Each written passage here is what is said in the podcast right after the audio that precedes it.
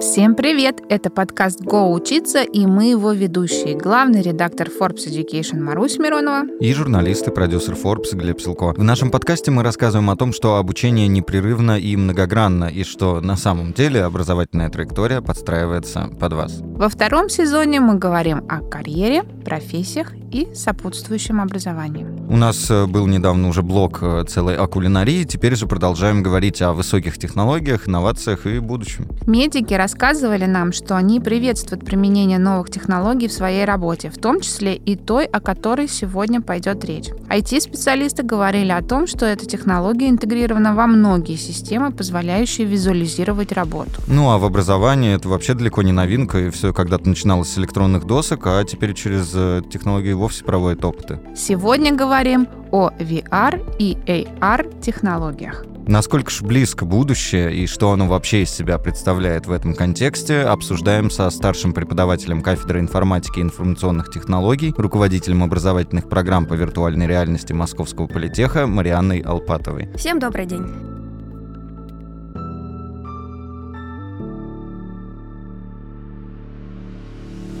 Ну, я не буду прыгать с места в карьер. Как как, так? как обычно, да, люблю я делать. И э, хочется начать с простого. Что ж такое э, VR? Потому что мы понимаем, что есть очки, есть шлемы, и на этом э, познания большинства и заканчиваются.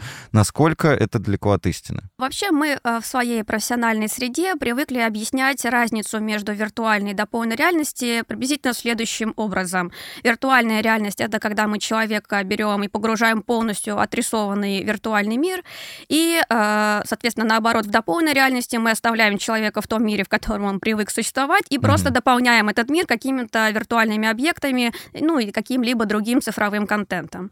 Э, сейчас было бы справедливо сказать, что э, сколько бы мы ни пытались объяснить эту разницу, обычные пользователи все равно продолжают путаться. Если раньше это скорее вызывало улыбку некоторую, то сейчас уже кажется, что здесь надо посмотреть на эти технологии с совершенно другой стороны. То есть из концепции, а что действительно в них общего, почему людям так трудно понимать разницу. И как это неудивительно, оказалось, что эти две технологии с точки зрения, например, программного а, обеспечения абсолютно идентичны. И сейчас мы перешли на единый стандарт а, по разработке и виртуальной реальности, и дополненной реальности. И разница осталась только в том, как много мы хотим сохранить от физического мира и как много мы хотим привнести туда виртуального. А так в целом разницы, пожалуй, уже никакой. Mm. И мы даже, кстати, назвали это отдельной аббревиатурой, э, которая сейчас чаще всего звучит э, в СМИ и вообще в профессиональной среде, это XR. То есть есть у нас раньше был AR, VR, mm-hmm. к нему подмешивался еще MR, это Mixed Reality, смешанная реальность.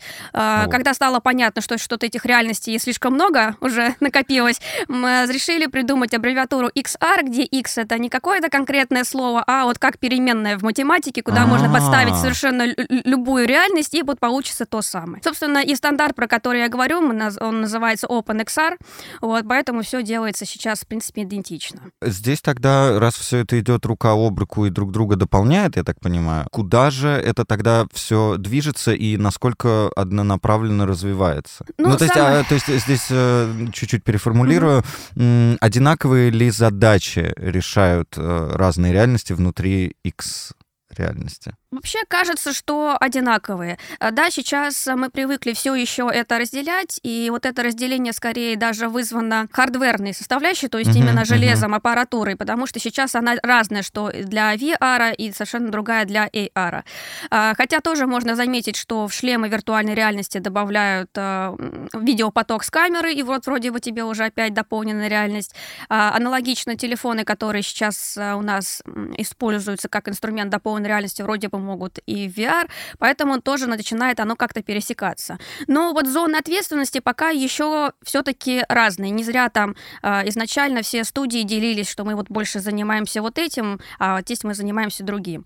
Вот. VR больше всего, конечно же, захватил игровую индустрию, mm-hmm. э, и, возможно, это еще различного рода тренажеры, когда действительно человека надо вот целиком погрузить в какую-то другую атмосферу и убедиться, что он сможет там безопасно в первую очередь чему-то обучиться, обучаться без вреда для здоровья, но при этом абсолютном полном погружении. Ну, я не знаю, например, если там э, это водители какого-нибудь э, транспорта, который должен ездить по взлетной полосе, допустим, uh-huh, в аэропорту, uh-huh. э, чтобы он сначала там все это отработал, выучил маршруты, безопаснее, конечно, его сначала в виртуальную реальность погрузить, uh-huh. там все показать, он привыкнет, дальше все будет хорошо.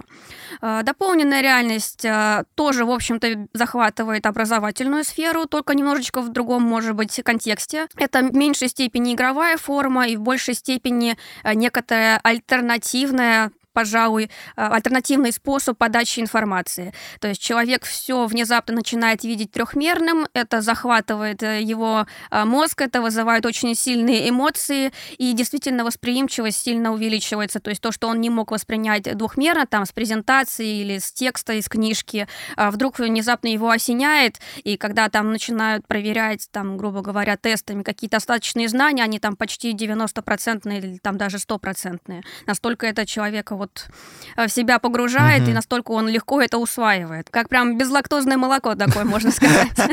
А почему так происходит? По исследованиям, по исследованиям получается так, что э, вот этот вот трехмерный контент начинает активировать такие участки нашего мозга, которые вот не активируются, mm-hmm. если это вот привычный двухмерный. Mm-hmm. То есть трехмерное мышление вообще нам не так уж сильно и привычно. То есть вроде бы мы взаимодействуем э, с, ну, с трехмерными объектами, такими же, как и мы сами, но информацию все время воспринимаем плоско. Особенно вот этот вот э, момент э, очевиден, когда ты даешь человеку приложение именно с дополненной реальностью. То есть он он вроде бы вот он остался в своей среде, но вот у него на столе теперь стоит виртуальный стакан, и так как человек видит его все еще через плоский экран телефона, он не понимает, что он теперь может приблизиться к этому стакану, он может его осмотреть с разных угу. сторон. То есть человек вот замирает в ступоре и не знает, что ему дальше делать, хотя вот весь виртуальный мир сейчас перед ним, и с ним можно взаимодействовать точно так же. И вот этот и барьер в первую очередь хочется в сознании людей э, побороть, преодолеть.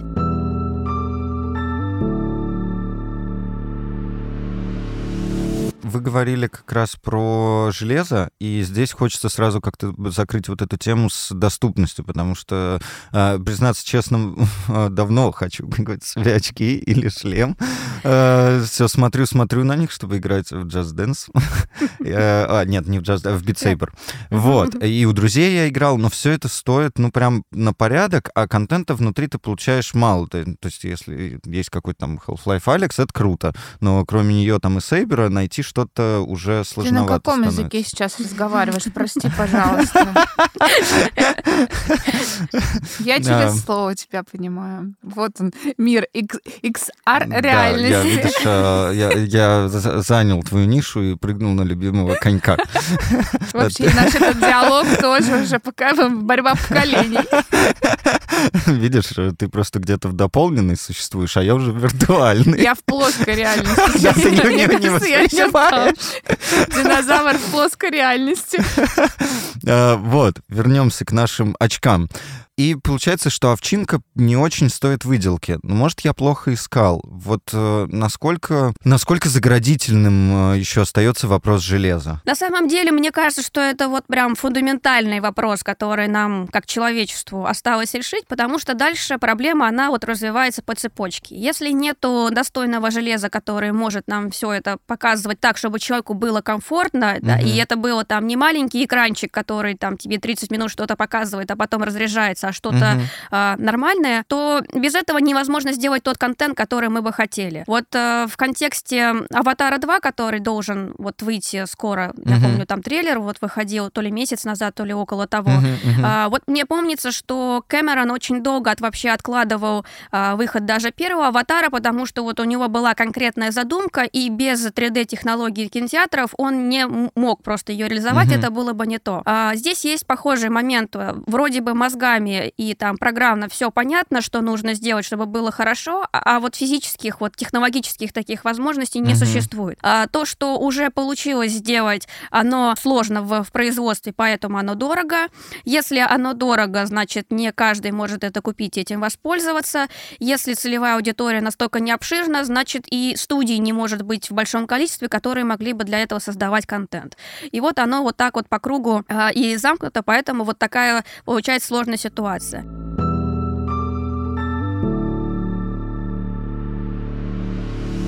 С похожими трудностями рано или поздно сталкивается любой бизнес. И как их решить, часто виднее именно изнутри. Но бывает, что голос сотрудников, особенно в крупном бизнесе, не слышен. Как решить эту проблему, придумали в X5 Group. Там совместно с Фондом развития интернет-инициатив запустили программу внутренних инноваций X5 Idea Challenge, которая позволяет сотрудникам компании запускать в работу собственные идеи по тому, как оптимизировать или даже создать новые бизнес-процессы, в том числе касающиеся новых технологий. Программа работает так. Сотрудник компании может прислать заявку, в которой опишет свою идею.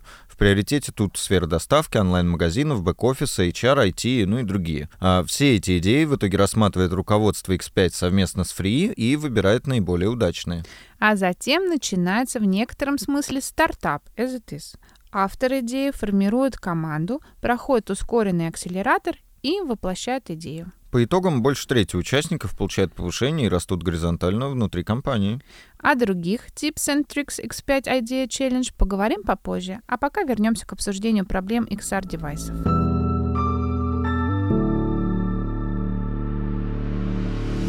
Более того, из-за вот этого технологического несовершенства постоянно сталкиваешься либо с вопросом, а зачем вообще все это, а, либо, ну, блин, это же неудобно. То есть как я не стал бы этим пользоваться каждый день, потому что я вот устал, угу. я вот держу уже руки там 10 минут, что-то там телефоном вожу, я все, мне, мне так, так не нравится, я так не буду. А, опять же, вот барьер, который невозможно преодолеть, пока не получим хорошую железячку, которая все это решит. Вот. А так очки мы сами очень хотим. Может быть, мы даже хотим хотим это больше, чем сами пользователи, потому что вот ты фантазируешь, там, фонтанируешь этими идеями, и вот прям хочется, ну вот дайте, я сейчас вот весь мир покорю, я сейчас его изменю. Но, увы, пока ждем.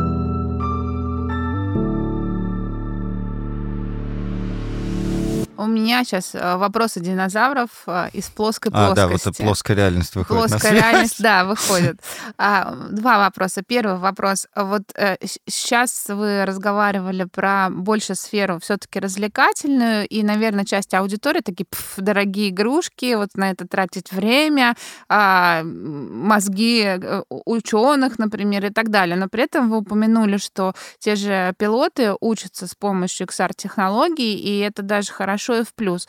А, мы слышали в прошлых подкастах как раз, что и медики применяют каким-то образом эти технологии. Давайте поговорим в сторону пользы, да, помимо развлечений, что нам эти технологии могут дать, чтобы мы, динозаврики, могли это пощупать. Ну, значит, про тренировки навыков каких-то прикладных, э, в принципе, обсудили. Опять же, что это может быть для школ? Это могут быть и университеты в том числе, это могут быть какие-то виртуальные экспонаты, то есть начиная с банальных опытов по химии, которые могут обернуться интересными последствиями, и заканчивая чем-то уже а, более серьезным. Ну, например, если это уже университет и какая-то сложная профессия, связанная там с, с очень умными дорогими машинами. Вот мне близка тема полиграфических машин, они действительно очень большие, очень такие угу. емкие. И э, как человека подготовить к производству потом вот к этому работе на заводе с этими машинами, если их физически нет. Mm. А, и при этом, насколько было бы проще создать виртуальную модель и показать на ней все, как это происходит, какие кнопочки нажимаются, как это там, все эти процессы происходят, и потом дальше бы уже человек чувствовал себя увереннее. А, также у меня был а, такой пример из именно профессиональной сферы. Обратились к нам ребята, они продавали школам большие глобусы, вот, ну, сами по себе, но с ними непонятно было, что делать, поэтому они шли плохо. И тут нам пришла в голову по этим глобусам, то есть как бы поверх них отрисовывать реальное расположение спутников, в текущий момент mm-hmm. времени, а. все их орбиты, как они строятся, как они меняются, если начать менять их какие-то параметры, также там магнитные поля э, Земли, вот этот прочий образовательный контент. Это, и... То есть, э, извините, перебью, да. получается, я надеваю там очки, смотрю на физический глобус, а у меня там через ого... Планшет. А, через, через планшет. Да, пока а, очков ага. нету у нас дополненной реальности, вот ага. через планшет. Да, и вот ты наглядно смотришь, как это все работает в трехмерном виде, и все это действительно вот один в один. Если сейчас спутник летит над Москвой, значит, он и, и здесь тоже на глобусе угу. будет лететь на Москву. Поэтому, Круто. если кто-то, например, интересуется, а в школах, я знаю, этим занимаются запуском собственных спутников, сейчас это не такая прям а, запредельная тема, даже сейчас вот дети действительно этим занимаются, такие маленькие, конечно, спутнички отправляют, но все же. Им, может быть, например, важно отслеживать, а когда будет следующий сеанс связи угу. с моим детищем, угу. вот здесь можно тоже наглядно просматривать. Какие есть еще интересные образовательные истории? Ну, в любом случае, музеи, очень этим делом интересуются, угу. это ты можешь дополнить их контент а, разными вещами, причем это может быть тоже и образовательная вещь, потому что, а, как правило, мы хотим заинтересовать детей, именно же образование детей самая такая насущная тема. Вот, если им будет скучно, это тогда станет сложно, а им надо как-то а, через хитрые пути какие-то знания вложить. Вот, поэтому у нас, например, был еще музей, который попросил создать им собственного такого персонажа, музейного домовенка, и вот он там водит водит детей по разным э, местам этого музея, рассказывает, что там э, происходит, и еще потом сам викторину ведет, которую они там потом натыкивают э, по полученным знаниям. Вот таких примеров тоже можно достаточно много придумать до бесконечности, но это действительно сейчас уже используется, это есть, и это действительно помогает.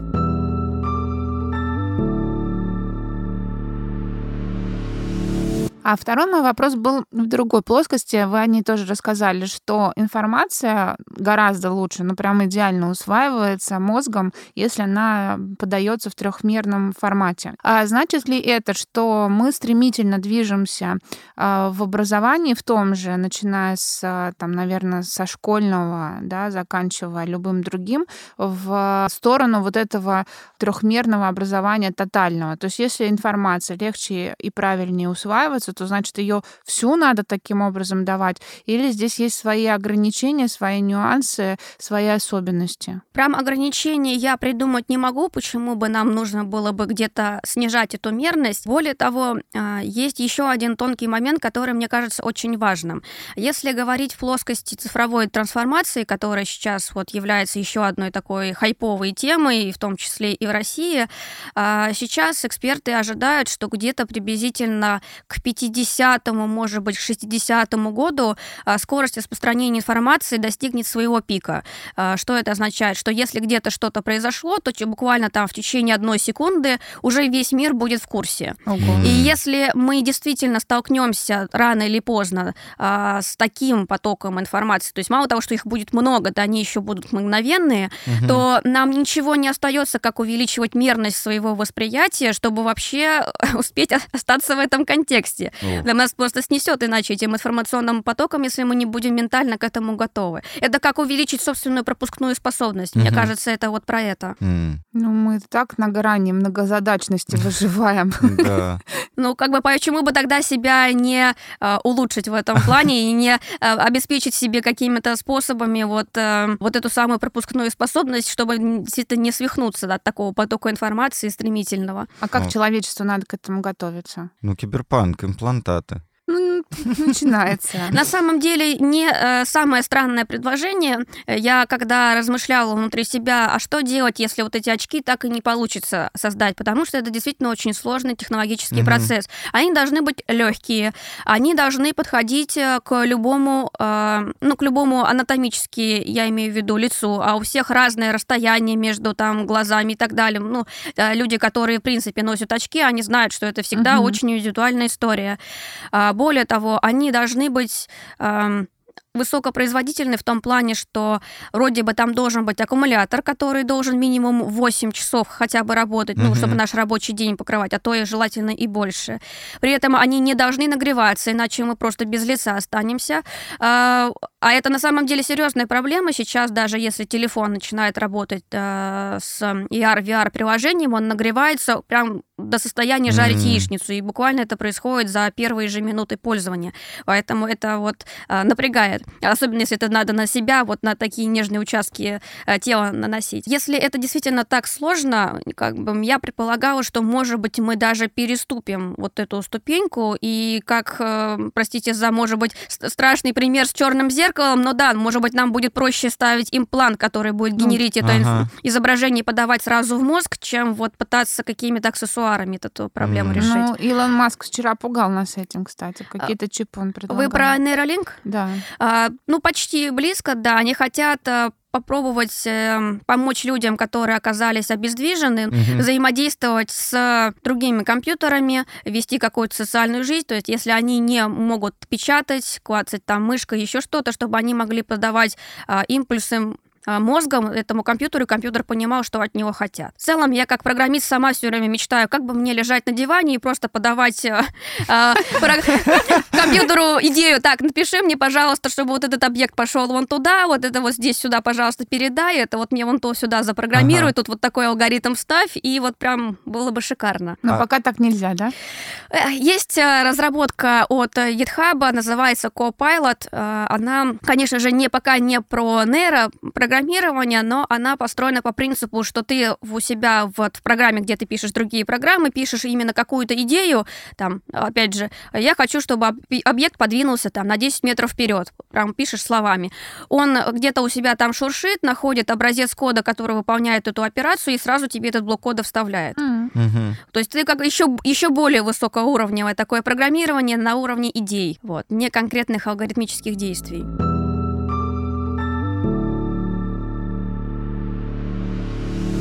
Но пока таких волшебных помощников от технологий у нас нет, это не значит, что при реализации идеи помощи получить не удастся. При работе с программой X5 Idea Challenge, о которой мы начали рассказывать чуть раньше, сотрудникам компании будут давать советы опытные наставники из самой X5 и из акселератора Free. Они помогут научиться проверять гипотезы по специальным методикам, оценивать бизнес-идеи, определять требования целевой аудитории к продукту, рассчитывать экономику проекта, а также вообще формировать команду и управлять ей. И в итоге команды, чьи заявки оценят, пройдут путь не в одиночку. На всех этапах, от прототипа идеи до ее первых результатов, их будут сопровождать менторы, помогающие исправлять ошибки и заранее предугадывать трудности.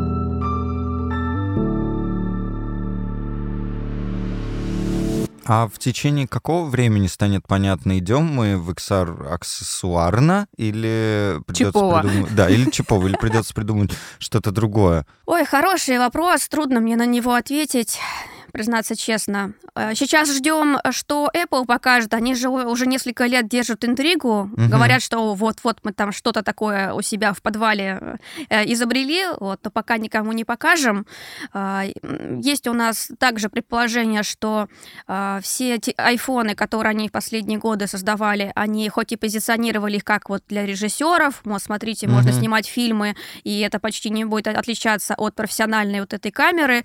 Вот нам кажется, что это это прикрытие. То есть они просто разрабатывают очень э, мощный аппарат, который может рендерить э, картинку в высоком разрешении, то есть он достаточно производителен uh-huh, для этого. Uh-huh. И это, собственно, и будет основным мозгом для вот подобного аксессуара, uh-huh. чтобы показывать там дополненную виртуальную вот реальность. Оно что. Это, знаете, это как было с первыми Apple Watch. Это они вот сейчас э, сами по себе компьютер, а вот первая версия, если я не ошибаюсь, она работала именно как дополнение к телефону, то есть телефон обо всем думал, а на а, ага часы только выдавал результат. Вот мы ага. думаем, и к тому же это должно решить проблему э, и с легковесностью, и с нагревом. Если никаких не происходит вычислительных операций у тебя на голове, угу. то тогда и рисков, по идее, тоже нет.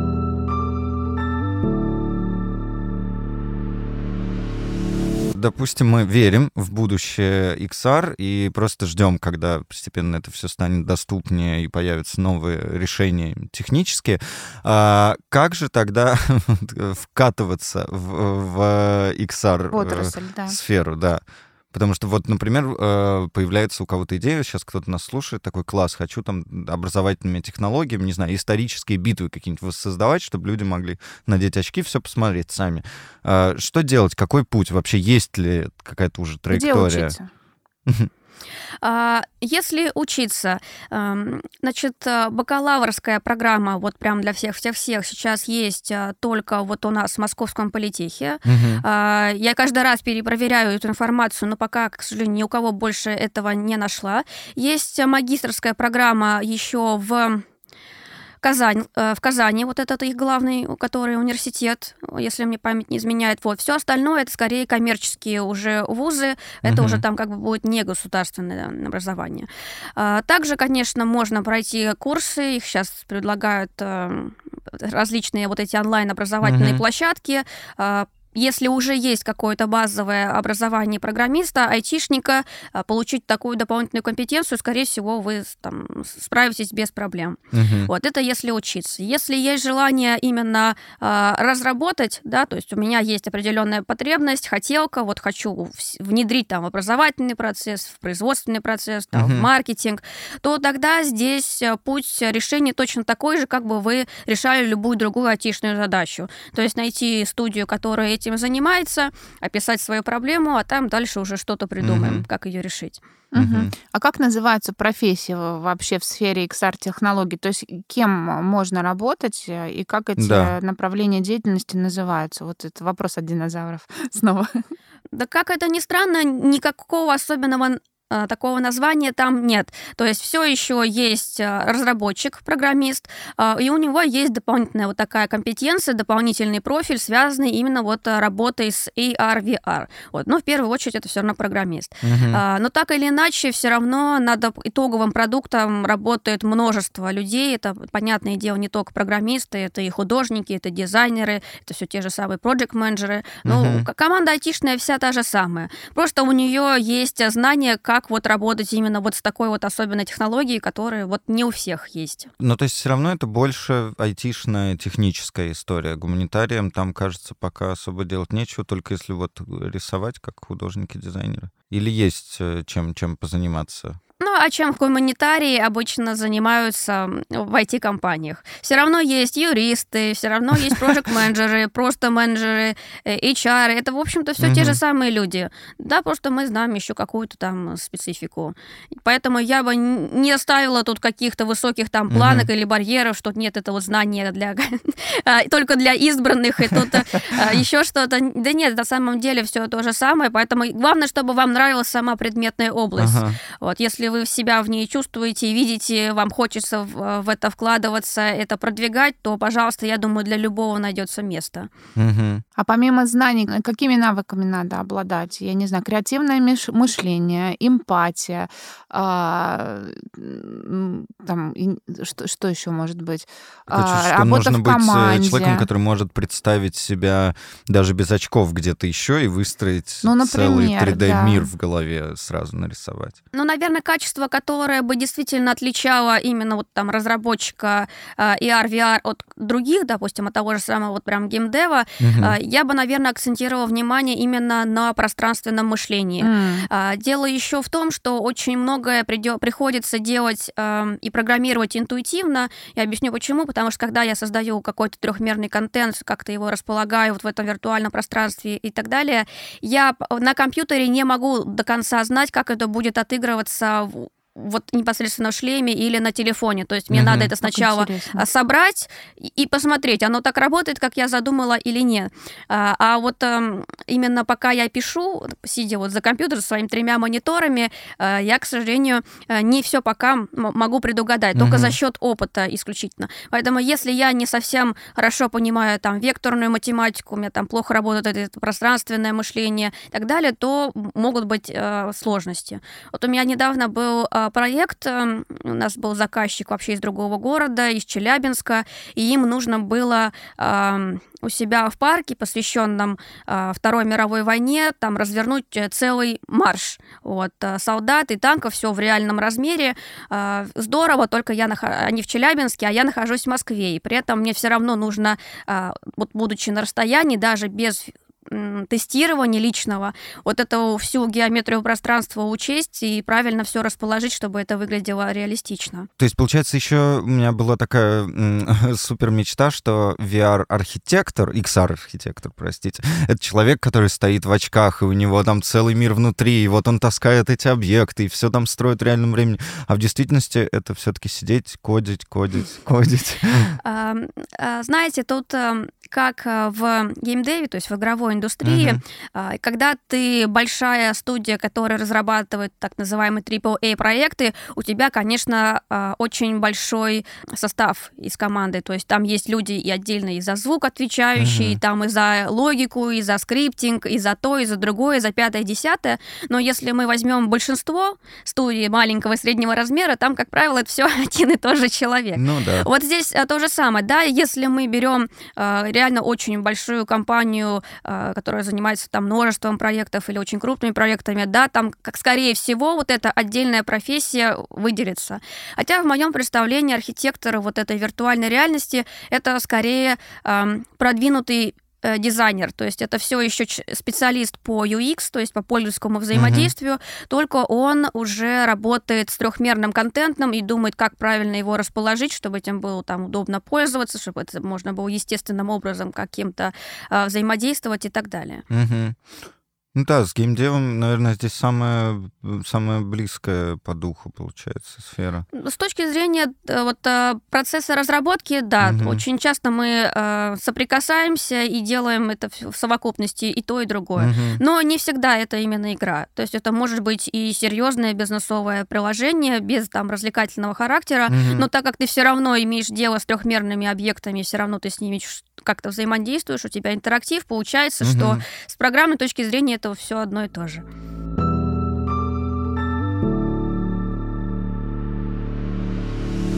Мне страшно просто, как обычно, когда речь идет об искусственном интеллекте, о а, теперь уже XR-технологиях. И у меня сейчас просто вот мысли в голове крутятся, каким образом защитить себя, своих детей от а, ну, неправильного, некорректного контента внутри. То есть я, получается, что у каждого эта реальность в итоге своя. То есть ты заходишь туда, и от твоих действий, мыслей и чего-то реализуется эта реальность. И каким образом, вот, например, если приходят эти технологии в образование, mm-hmm. ну, минимально даже там, я не знаю, опыты химические проводить, кто и как тестирует то, что происходит внутри, и каким образом воздействует на психику ребенка. Ну, то есть не зашито вот этот пресловутый 25-й кадр, да, вот когда нам испугали, что вы смотрите западные фильмы, это в моем детстве было, и там отщелкивается что-то, и вас а, зомбируют на какое-то неправильное, значит, отношение к этому миру. А у меня теперь, значит, отщелкивает нет нет ли такого, что дизайнер или архитектор вот этой а, реальности зашил какие-то, ну, неправильные вещи с моей точки зрения, например, mm-hmm. Волан-де-Морт такой, да, и там что-то создает и каким-то образом воздействует, ну, например, на психику ребенка или взрослого, наверное. А, Не, ну а как, здесь же, в отличие от 25-го кадра, я э, сам э, постараюсь ответить, а вы меня поправите. В отличие от 25-го кадра, в XR там же все это видно. Ну, то есть это реальность, которая как бы существует, она ничем от нашей не отличается, только качеством картинки и э, широтой воображения того, что ты как бы видишь и того, что там может оказаться. Но в остальном это же просто все видимые вещи, это можно проверить, перепроверить. Ну, ты можешь надеть там очки и посмотреть, во что э, человек играет, сама походить и так далее. Поэтому здесь я не вижу какой-то такой э, опасности. Потому что это все на виду. А Марьяна это... кивала головой в какой-то момент. Ну, а, я киваю, потому что опасения понятны, и им действительно уделяется а, пристальное внимание. Но тут надо разделить. Во-первых, а, что 2D-контент, который есть уже привычный, что 3D-контент здесь ничем не будет отличаться. Что здесь можно смухлевать и заложить какие-то деструктивные программы, mm-hmm. давайте так это назовем, так и там. А, поэтому сейчас это решается а, через legal сторону, да, то есть через юридические вещи, uh-huh. как это происходит. Я как разработчик перед тем, как опубликовать свое приложение, я обязательно прохожу очень длинный опросник. И я в нем отвечаю на две основные вещи. Во-первых, а, какие данные я у пользователя собираю, что я с ними делаю, и если я их отправляю, то куда и зачем. Это вот если вкратце. Uh-huh. И вторая часть, а, что вообще за контент есть в моем приложении. Есть ли там насилие, есть ли там какие-то азартные игры, а, если там, не знаю, там алкоголь, табак и еще там какие-то а, страшные вещи, если все это есть, то в какой степени, да, насколько это много? Может ли пользователь сам создавать какой-то контент в моем приложении, как в песочнице?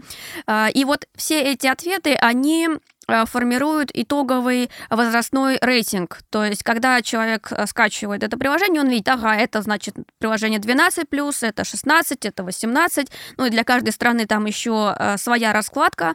Вот. И если взрослый человек, родитель, переживает за своего маленького ребенка, то всегда надо помнить, что сейчас в современных телефонах, операционных системах есть родительский контроль. Поэтому... Он не работает на айфонах, кстати. Очень многие родители, в том числе и я, жалуются, кажется, что вот не срабатывает, все делаешь по инструкции, а ничего не, не а, происходит. Ну, это и так, это отступление. Ну, тут надо разобраться, в частности, что не получилось, э, потому что я помню, я там папе своему помогала, ему там нужно было для другого маленького ребенка, э, все вроде бы завелось, э, как бы отлично работало. То есть Apple на самом деле даже больше всех вот уделяет этому внимание и строже всех наказывает там за то, что у тебя может происходить приложение. Mm. У нас там доходило до того, что они чуть ли там не в нативный код влезали и смотрели, какие сетевые запросы отправляются, Ого. и потом разворачивали. Нет, мы видим, что у вас там кто-то что-то шлет, вот у вас детское приложение, так нельзя. Mm-hmm. И вот ты там сидишь и бьешься, думаешь, да кто ж там все это шлет? Я же сам да даже этого не сделал. То есть, да, то есть мы как разработчики, бывает, даже сами не в курсе, что там может что-то такое происходить. Потому что мы добавили какую-то библиотеку, которая решает некоторые вопросы, а она, оказывается, вон какими э, страстями занимается. Вот, поэтому родительский контроль, он должен нормально работать, значит, ребенок не будет видеть приложение, которое старше, чем его возраст, и контент ему там тоже не будут показывать, который э, не предназначен пока для него. И в целом должно быть все достаточно э, мило и в мире розовых пони. Вот. Но если же человек, конечно, постарше, то тут он уже, конечно, сам принимает решение, что для него хорошо, что плохо, но это естественный процесс. Надо научиться доверять. Да, безусловно.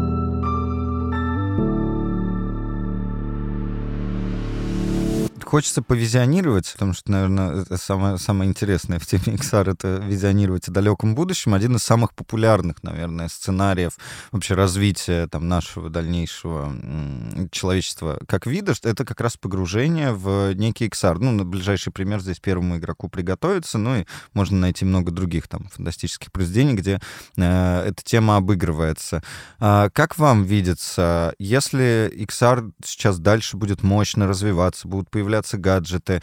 А, грозит ли нам действительно полное погружение в иной, созданный уже рукотворно нами мир и отказ вот от чего-то здесь? Ну, лично мне не хотелось бы, чтобы это шло именно по такому сценарию. Угу. Uh то есть вот это, для меня это очень похоже на какой-то алкоголизм, когда мне не нравится все, что происходит в физическом мире, поэтому я отсюда сбегу и здесь присутствовать больше не буду. Угу. То есть это реально какая-то антиутопия. Э, и точно скажу, что это не то, ради чего я сама, например, стараюсь и там профессиональной деятельности э, и продвигаю вот э, тему дополненной виртуальной реальности, разрабатываю э, какие-то приложения, то есть к этому точно приходить не хочется. Вот что мне видится в более позитивном ключе, э, я часто пытаюсь именно вот какую-то такую идею продвигать, это тема, эм, как я ее называю на иностранный лад, data providing, то есть это когда эм, у нас есть определенные информационные слои, которые накладываются на физическую реальность и просто таким образом помогают mm-hmm. нам решать mm-hmm. какие-то проблемам быстрее. Я подошел к остановке, мне сразу очки показывают расписание автобусов. Угу. Я обратил внимание на интересующую меня вещь, мне сразу показали, где ее купить и, и, и, и, и почем, э, и так далее. То есть я не успел еще задуматься о каком-то вопросе, мне сразу уже сказали, а, как это решить, что это такое, с чем это едят, куда мне идти а, и так далее. Ну и, соответственно, все эти информационные слои там будут делиться по каким-то категориям. Захотел развлекательный контент, включил развлекательный слой, захотел там навигацию, включил навигационный слой. Mm-hmm. И таким образом ты это все миксуешь в зависимости от своих там текущих задач. Ну и, соответственно, я верю в то, что а, мобильные операторы как раз э, сменятся на вот таких вот дата-провайдеров, и если там очки, вот эти гарнитуры заменят телефоны, то они просто будут обеспечивать вот этот вот информационный поток под наш контекст, который у нас угу. происходит. Хорошо, это позитивно. Я поддержу вас. И я. Не уверена, это прозвучало.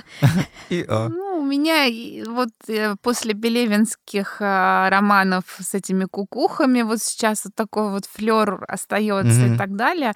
А, ну, то, то, то, как это, например, а, режиссеры и писатели, да, интерпретируют современные, выглядит не очень позитивно просто. Ну, какой-то есть такой депрессивный налет, ну, такое ощущение. То есть фантасты прошлого, они как-то очень позитивно подавали эти ну, ноу-хау, и было интересно случиться. Смотря ну, тоже кто. Ну, наверное, да. Ну, как-то вот, ну, то, что я читала, всегда как-то это было интересно и захватывающе. А может быть, просто возраст уже влияет Я не знаю, что как- как-то вот и думаешь, господи, вот, а может и не надо мне до этого дожить, допустим. А, а потом вдруг ты осознаешь, что ты уже в этом, в принципе, а, как с искусственным интеллектом. Вроде бы он как-то далеко, а если начинаешь анализировать, то ты понимаешь, что ты ежедневно много-много раз с ним общаешься. Так или иначе, он неотъемлемая часть нашей жизни уже. И если его убрать, то будет плохо. Ну, физически даже, наверное, не только морально. Поэтому, видимо, здесь и с XR-технологиями та же самая история. То есть они постепенно будут входить, ну, входят и будут входить в нашу жизнь. Мы постепенно будем адаптироваться и в какой-то момент уже очевидные вещи не замечать, а просто принимать их в нашу жизнь и развиваться дальше. Думаю, что мы где-то вот здесь сейчас на этом этапе. А, кстати, вот какая страна э, самая передовая с точки зрения XR-технологий, где они внедрены там, в какое-то большое количество учреждений, mm-hmm. сфер жизни и так далее? Ну, большое, я понимаю, что оно все равно небольшое, но тем не менее. Ну, скорее всего, это именно США, mm-hmm. потому что и там большая часть всех вакансий, самые высокие зарплаты, э, люди больше всего психологически готовы к внедрению этих технологий, mm-hmm. э, поэтому э, вот все, кто вот этим занимается, смотрят так или иначе на рынок США, потому что там вот сейчас можно начать как-то это дело раскручивать. Uh-huh. Вот. А вот хотела еще добавить к слову о вот этих вот о Пелевине, об антиутопиях. Uh-huh. Я не знаю, согласитесь со мной или нет, но у меня есть ощущение, что современный человек почему-то сам очень любит э, больше драмы поглощать. да? Э, да, у нас э, вот если раньше вот э, была стандартная история, это какой-нибудь хэппи-энд, главный герой, у всех в конце концов все хорошо. А сейчас э, людям нужно больше эмоций, поэтому когда происходят какие-то трагедии, какие-то драмы, кто-то умирает внезапно из-за приглянувшихся уже привычных героев или еще что-то, нас этим определенным образом как-то заряжает. Угу. Поэтому я думаю, что если сейчас и пишутся какие-то мрачные произведения, то, может быть, просто потому, что они лучше продаются и лучше заходят, mm-hmm. а не потому, что это действительно мы к всему этому идем. Mm-hmm. Да. да? Э, Марусь, э, вот мой тебе совет, возьми детей и сходите в VR какой-нибудь центр и сыграйте. Так они были, ты а, представляешь, а, ты? а я нет, вот, мне страшно. и перефразируя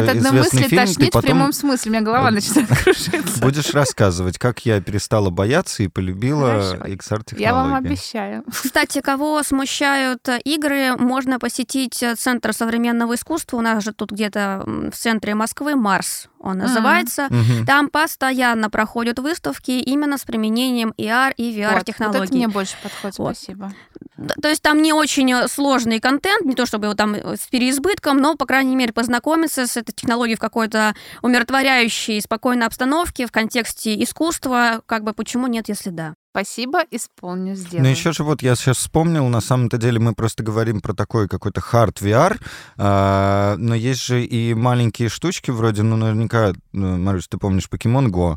Нет, Была это игра, все, конечно. Да. Я Или оживаю наклейки, есть, вот эти вот динозавры, которые...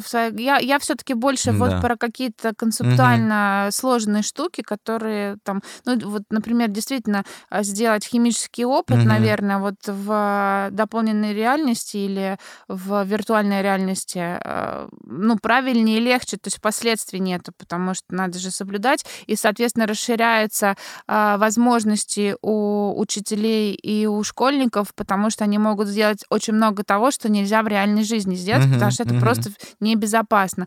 Но, с другой стороны, там вот ну, какие-то вещи меня смущают, но они более, больше моральные, и я думаю, что просто надо свыкнуться, продумать это, впустить в свою жизнь и успокоиться, включить дзен. Совет Проч... на века. Да. да. Прочитать мантру «Я принимаю XR-технологии в свою жизнь».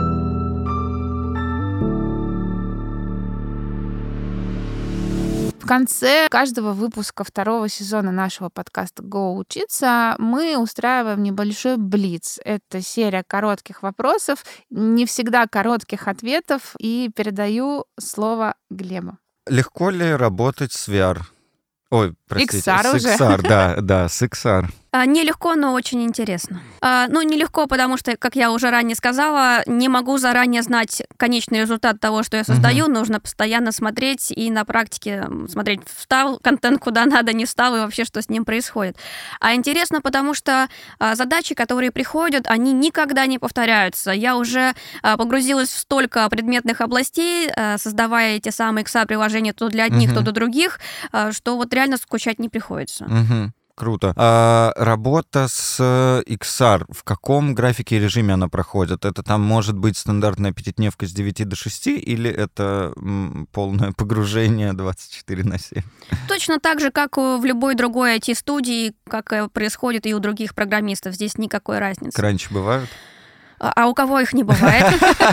Ну да, пожалуй, пожалуй, да. А, хорошо, как стать специалистом по XR в 2022 году? Получить базовое айтишное образование в любом случае и начать знакомиться с самими технологиями, пробовать, если вам действительно это нравится, вас это захватывает, то тогда получать вот эти самые дополнительные компетенции, профили любым понравившимся вам способом, ну, либо как вот сразу пойти, допустим, учиться в политех, а, если прям совсем уверен, что вот я хочу прям вот, вот это вот хочу. Ну и, собственно, делать, как всегда, то есть никаких э, других э, способов, особенно в программировании, не существует. Mm-hmm. У нас э, теория — это очень зыбкая вещь, пока ручками не начинаешь создавать, ничего там особо не выйдет. А можно ли стать миллионером, работая с XR? Почему нет? Собственно, зарплаты, э, наверное, даже выше, чем у обычного там программиста, потому что это все-таки дополнительная какая-то э, твоя история, э, которую ты там вот доучил, ты, значит, можешь решать большее количество задач. Плюс дополненная виртуальная реальность, я думаю, даже с процентов, наверное, 146 процентов будет плотно связано с машинным обучением, искусственным интеллектом. Uh-huh. Это как вот мозг и глаза, можно сказать. Какие зарплаты сейчас в машинном обучении, я думаю, тоже многие знают, это на порядок выше, чем у обычных программистов, поэтому я думаю, если это все действительно сольется в экстазе, должно быть очень вкусно.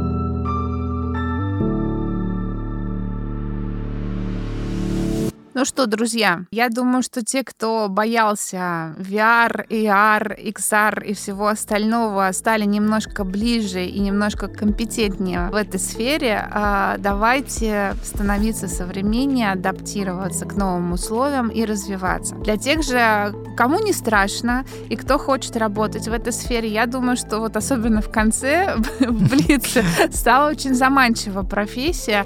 А, учитесь, развивайтесь, находитесь себя и всем нам желаю светлого, хорошего, счастливого будущего.